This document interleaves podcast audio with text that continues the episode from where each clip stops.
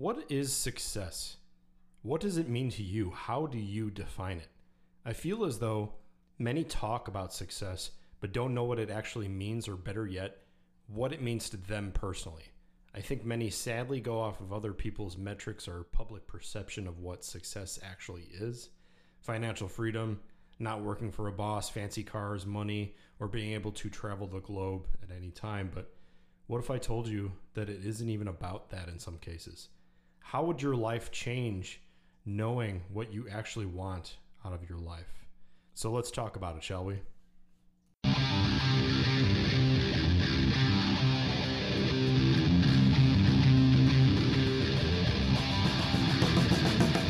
Welcome, welcome. You are listening to episode 24 of Successful Bodyworker Podcast. I am your host, Zach Mayfield, creator of Successful Bodyworker, where helping and healing therapists always comes first. This is your one and only show that talks solely about the self care and longevity of the massage therapist and bodyworker. Whether you practice ashiatsu, chair massage, deep tissue relaxation does not matter to me.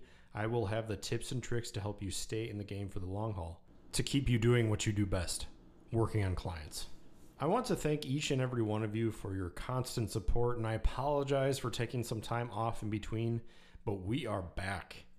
I have some very, very awesome news. The construction of successfulbodyworker.com is now underway, so be on the lookout because that will be open to the public very, very soon. So, the topic, as you might have guessed, is success. Sometimes I like to spin out of topic a bit. You know, as you know, the main theme of this podcast is therapist self care, but I think that by prioritizing self care can lead to success and vice versa. Being successful can make you open your eyes a little more and take better care of yourself to achieve even greater longevity. Success is very much an abstract topic. Some people achieve the ability to be able to travel, and some are able to retire from their job, but proceed to go home and are absolutely clueless as to what they should be doing with their time. Many think they will be happy to make 100K, but get to the top of that threshold and they still aren't happy. I want you to think about what it is that makes you successful. A lot of therapists will say, well, it's obviously the number of clients that I have or my yearly net profit, but it's all because you worked grueling hours day and night to get there when you didn't feel like you could even move any longer. So, what are those clients or amounts of money actually worth if you end up getting injured? I don't want you thinking that I don't think running a business or working a job isn't important. After all, that is your lifeblood.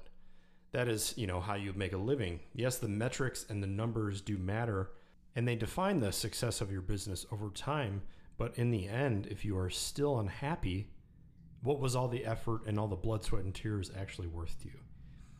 It's very much personal preference of happiness. If working 50 hours a week of hands on time is what makes you happy, then you've won the game. And likewise, if your goal is to be able to stop your sessions at 2 p.m., right smack in the middle of the day, so you have time to do things you enjoy, like playing with your kids, video games, football, etc., then you are succeeding. It all has to do with what makes you happy. Getting there might be the interesting part, though. Sometimes it takes a lot of work to be able to get off at two. And if you are just sitting around and playing video games all day, conversely, you may start to have some trouble there. But I believe that while you are getting to the pinnacle of your goals, that you should truly, truly find time for both in life. This will make the road to attaining your dreams a little bit more tolerable.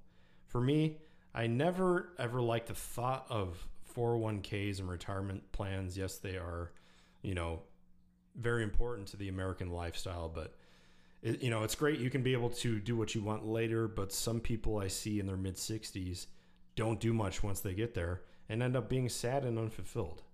I want to live in the now. I want to be able to do things that I want to do now before I can't or don't want to to an extent, of course, while focusing on my career right now. So let's go back to that therapist that we mentioned in the beginning that wants to find work and life balance. There aren't really any shortcuts to being a therapist, but there are some ways to work smarter.